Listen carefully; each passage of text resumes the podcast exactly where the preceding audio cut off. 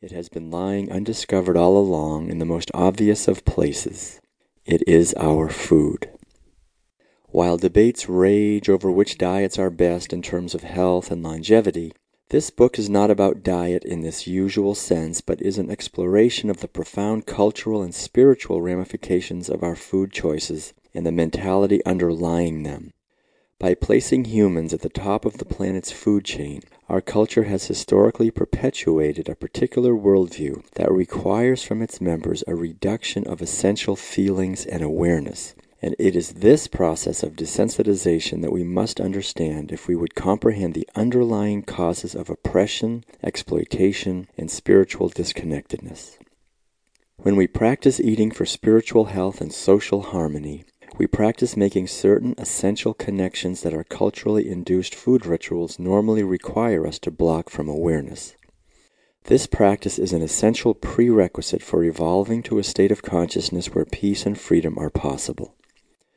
We are in the midst of a profound cultural transformation. It is becoming increasingly obvious that the old mythos underlying our culture is collapsing.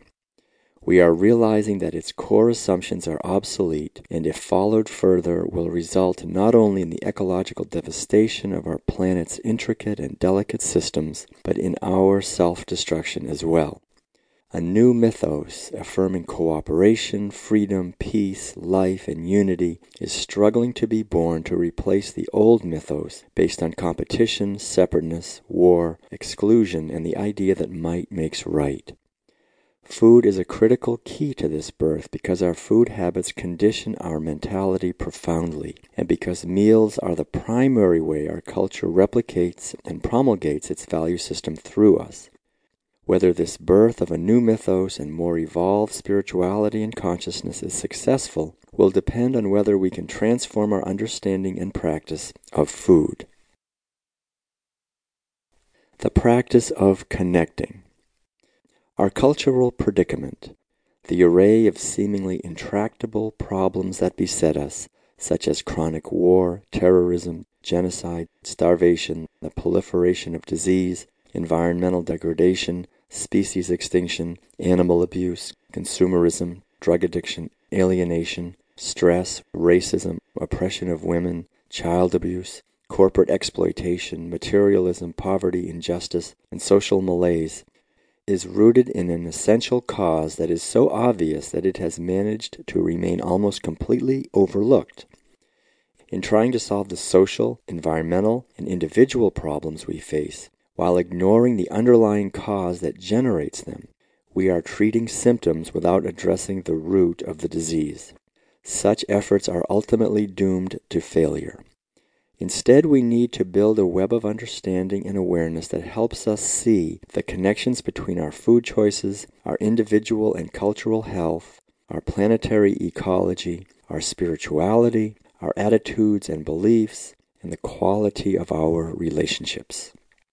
As we do this and act on this understanding, we contribute to the evolution of a more harmonious and liberated shared experience of life on this beautiful but misunderstood planet.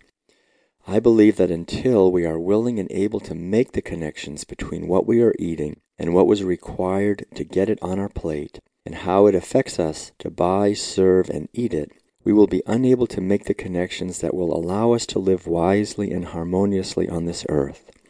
When we cannot make connections, we cannot understand, and we are less free, less intelligent, less loving, and less happy.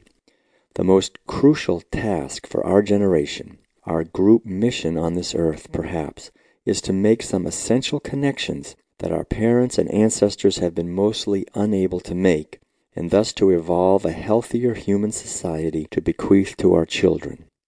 If we fail to make the connection between our daily meals and our cultural predicament, we will inevitably fail as a species to survive on this earth.